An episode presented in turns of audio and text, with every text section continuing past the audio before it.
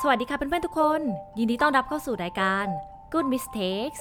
มาค้นพบเรื่องดีๆ รอบตัวแทรกเรียนรู้อิงและนิฮงโกะจากเรื่องชิปพายของเรากันค่ะ ไหนสารภาพมาคนไหนชอบกัดเล็บยกมือขึ้นฉันเองไม่ว่าจะดึงผม กัดเล็บ หรือแง้ปากเนี่ย มันก็เป็นสัญญาณของ BFRB นะ อันนี้มันคำย่ออะไรแล้ว พฤติกรรมนี้มันเกิดจากไหน ส่งผลเสียยังไงเนี่ยทำไมบางคนเลิกได้ เลิกไม่ได้ เดี๋ยวเราจะเล่าให้ฟังใน episode ที่ 12 ของ Anxiety and Nail Biting ปะไปฟังกันเลย Good evening จ้าทุกคนอยู่กับเมยไม่ใช่เมย์อีกแล้วนะจ๊ะสังเกตว่าเปลี่ยนมาเป็น evening เพราะว่าเราเปลี่ยนเวลาลงเนาะอย่าถามว่าทำไมไม่รู้เหมือนกันก็อยากลองเปลี่ยนดู และก่อนจะเริ่มเล่า mistake ขอประกาศก่อนในเรื่องของทำไอ episode แชร์ประสบการณ์เนาะไม่เห็นมีใครทักมาเพราะฉะนั้นฉันรอดจ้า แต่ทั้งนี้ทั้งนั้นฉันจะมีรายการอื่นเข้ามาเสริมแทนนะจ๊ะเดี๋ยวรอดูกันว่าเป็นอะไรเป็นภาษาญี่ปุ่นใบให้แค่นี้ น่าจะ on air วันเสาร์เนี่ยแหละเขาเรียก on air ใช่ไหมหรือเขาเรียก broadcast เอาเป็นว่ามี episode มีซีรีส์ใหม่ในรายการ Good Mistakes เนาะออกวันเสาร์น่าจะเป็นตอนกลางคืน เดี๋ยวดูกันว่าอะไรรอติดตามกันได้เลย มาเข้าเรื่องกันดีกว่า Mistakes วันนี้เป็นของเพื่อนฉันเองจ้า ก็ไม่เชิงเพื่อนหรอกเนาะแต่ก็เออนั่นแหละเป็นคนที่สนิทกันมานาน ขออนุญาตไม่เอ่ยชื่อนะจ๊ะ นางบอกว่าอะรู้แล้วเป็นผู้หญิง เป็นคนที่ชอบกัดเล็บมาตั้งแต่เด็ก ซึ่งเอาจริงๆฉันก็เป็นคนกัดเล็บแต่ขอละไว้ก่อนโอเค จนวันหนึ่งเนี่ยเออนางได้กัดเพลินๆ กัดไปกัดมาเล็บง้าง ง้างแบบง้างไม่ธรรมดา ง้างแบบง้างทั้งแผง เข้าใจไหมว่าหน้าเล็บมันจะเป็นรูปเหมือนตัวยูอะไรเงี้ยก็คือง้างขึ้นมาทั้งแผงเลยแบบเพเยอขึ้นมานิดนึงฮึบทั้งแผงแกก็เลยแบบชิปมั้งแล้วมันจะหลุดไหมเนี่ยมันจะหลุดไหมวะหลังจากนั้นเธอก็คือเลิกกัดเล็บไปเลย ซึ่งอันนี้ก็เป็นตัวอย่างของการเลิกแบบหักดิบเนาะแบบเจอประสบการณ์เสี่ยงตายก็คือ ฉันต้องรอด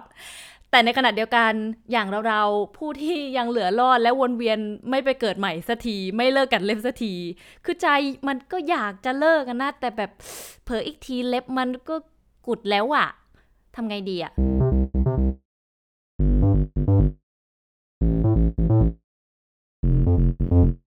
ก่อนเข้าสู่ช่วงหาความรู้เข้าหัวเนี่ยเราก็ต้องขอเกินก่อนว่า ข้อมูลในรอบนี้มันเกี่ยวกับศัพท์ในวงการทางการแพทย์ค่อนข้างเยอะ เราก็เลยไปหาข้อมูลมาจากหลายแหล่งเกินไป เพราะฉะนั้นอาจจะไม่ได้พูดทั้งหมดในพอดแคสต์แต่ว่าจะมีลิงก์ไว้ใน description ด้านล่าง เอใน YouTube คือด้านล่าง ใช่ แต่ในพอดแคสต์ไม่แน่ใจก็คือเปิด description ดูเอาได้นะคะ แต่จริงๆแล้วมันก็แต่เอาจริงส่วนใหญ่ก็มาจาก psychologist today นั่นแหละ เออแต่ก็มีอย่างอื่นเข้ามาเสริมนะ พวกยูทง YouTube อะไรแบบนี้ โอเค พฤติกรรมการกัดเล็บ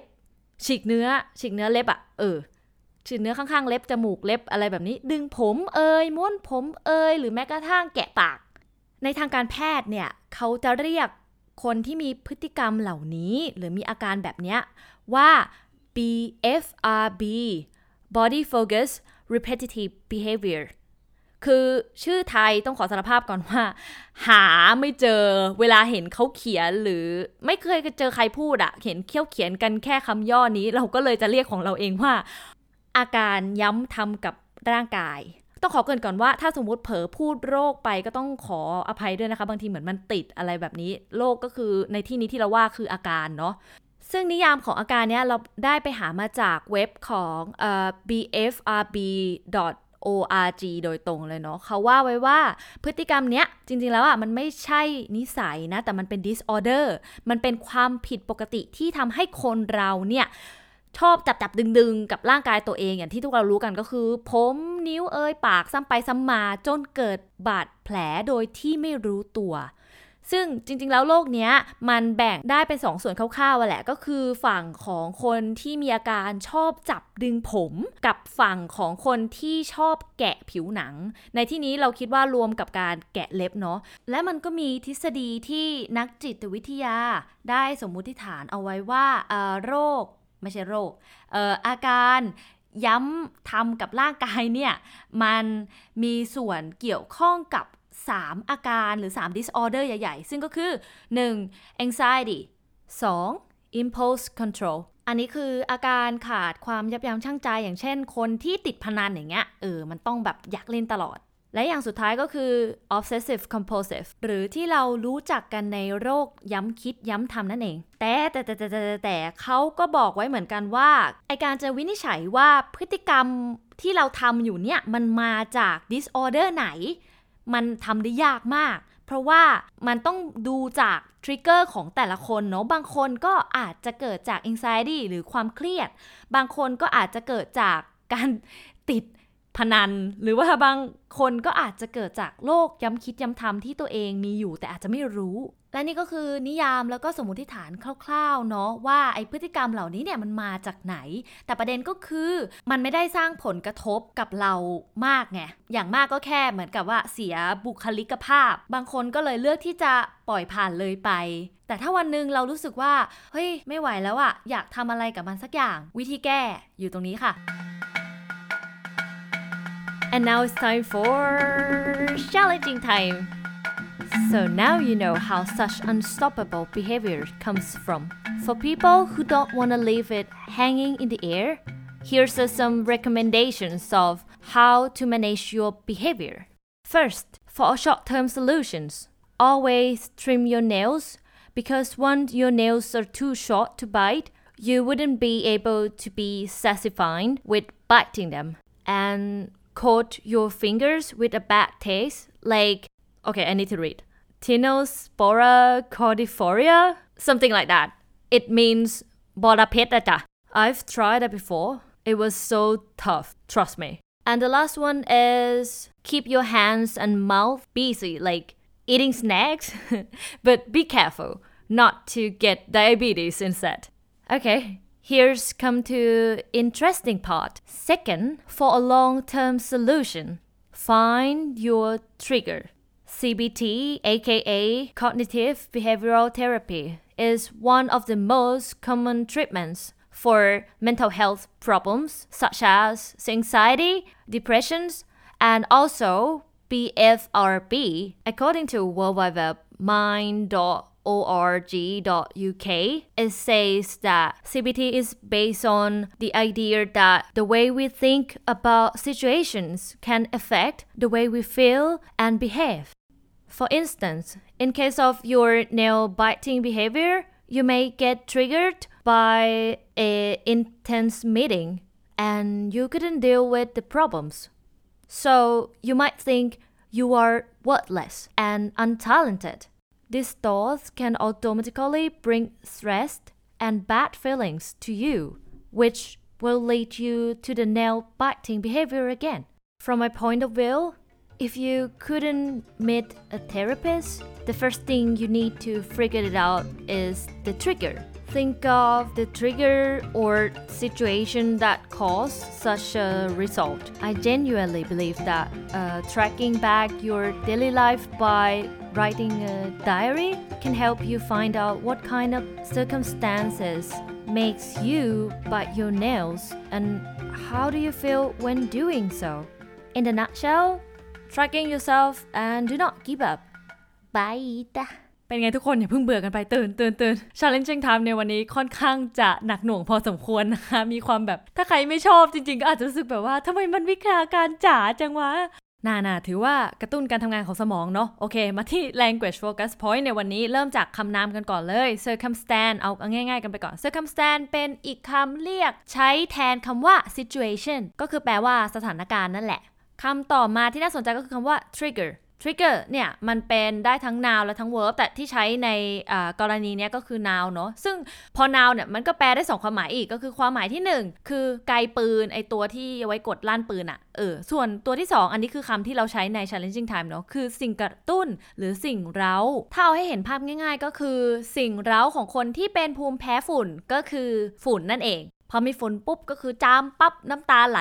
โอเค อีกคำหนึ่งก็คือ intense meeting เออเราจะไม่ใช้คำว่า heavy meeting เนาะอันนี้เพิ่งรู้เพิ่งรู้จริงเพื่อนฉันบอกเองแหละ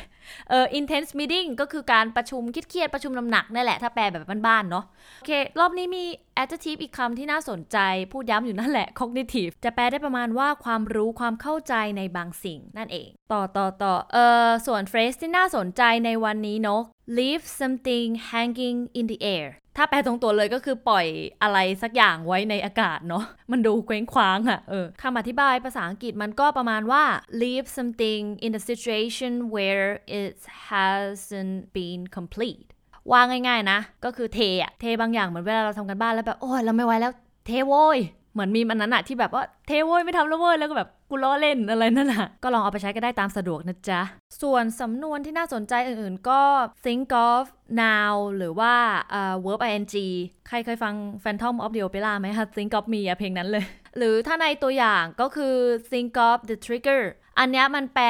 ได้ประมาณว่านึกถึงความทรงจำหรือจินตนาการนึกย้อนไปแบบสั้นๆ แวบไปเร็วๆอะ ซึ่งมันจะไม่เหมือนกับ think about ตรงที่ think about เนี่ยมันจะต้องคิดอย่างละเอียดถี่ถ้วน แล้วก็รอบคอบมากกว่า ส่วนอีกสำนวนหนึ่งที่เราว่าก็น่าสนใจก็คือ in case of แล้วก็ตามด้วย now เนาะแล้วก็ comma แล้วค่อยเป็นประโยค มันจะแปลได้ว่าในกรณีที่ now แล้วหลังจากนั้นอะประโยคมันก็จะเป็นการอธิบายรายละเอียดในกรณีนั้นๆ นั่นเอง และสุดท้ายคือ such แล้วก็บวก uncountable now อันนี้เขาจะเรียกว่า determiner หรือว่าคำนำหน้า now เนาะอย่างใน challenging time เนี่ยก็คือ such unstoppable behavior มันจะแปลได้ประมาณว่าพฤติกรรมที่เราหยุดไม่ได้อย่างที่เคยเกินมาไว้ก่อนหน้านี้มันเหมือนการ reference ไปถึงไอเรื่องก่อนหน้าที่เราอธิบายอะเพราะฉะนั้นลองเอาไปใช้ใน writing กันได้นะจ๊ะ แม่เจ้าว่า challenging ยาวแล้วแรงเกิด focus point อยากกว่าอีกพระเจ้า โอเค มาสรุปสั้นๆกันอีกรอบก่อนจะจบ episode นี้กันเนาะ การแก้ไขพฤติกรรมแบบนี้เนี่ย มันมีทั้งแบบ short term แล้วก็ long term short term ก็อย่างที่เรากล่าวไปใน challenging time เนาะแต่ long term เนี่ยอยากจะมาเน้นให้ฟังอีกรอบก็คือ เราต้องเริ่ม สังเกตตัวเราเองก่อนว่า เวลาที่เรามีพฤติกรรมแบบเออดึงผมกัดเล็บ ฉีกเล็บอะไรแบบเนี้ยเราทำกิจกรรมอะไรอยู่ แล้วเรารู้สึกอะไร หรือถ้าเรานึกไม่ทันหรืออะไรเงี้ยมันเผลออะไรเงี้ยให้ลองเขียนไดอารี่ดูก็ได้ เพื่อเช็คว่าวันวันหนึ่งเนี่ยเรากัดเล็บในช่วงเวลาไหนทำกิจกรรมอะไรแต่ถ้าพฤติกรรมเนี้ยมันหนักซะจนแบบ เอ้ย เสียบุคลิกภาพไม่ไหวแล้ว มันแบบ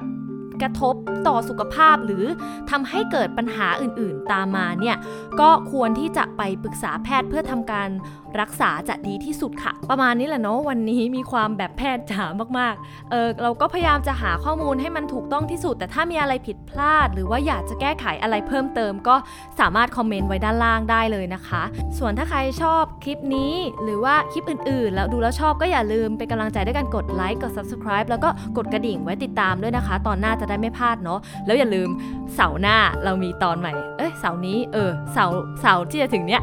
มี episode ใหม่เตรียมรอดูกันได้เลยเนี่ยตื่นเต้นมากตื่นเต้นอยู่คนเดียว ส่วนของคำศัพท์ถ้าใครไม่รู้ไปติดตามดูได้ใน IG Instagram Good Mistakes th Thailand นะคะสำหรับวันนี้ลาไปก่อน อย่าลืมนะคะ learn from mistakes make good mistakes สวัสดีจ้า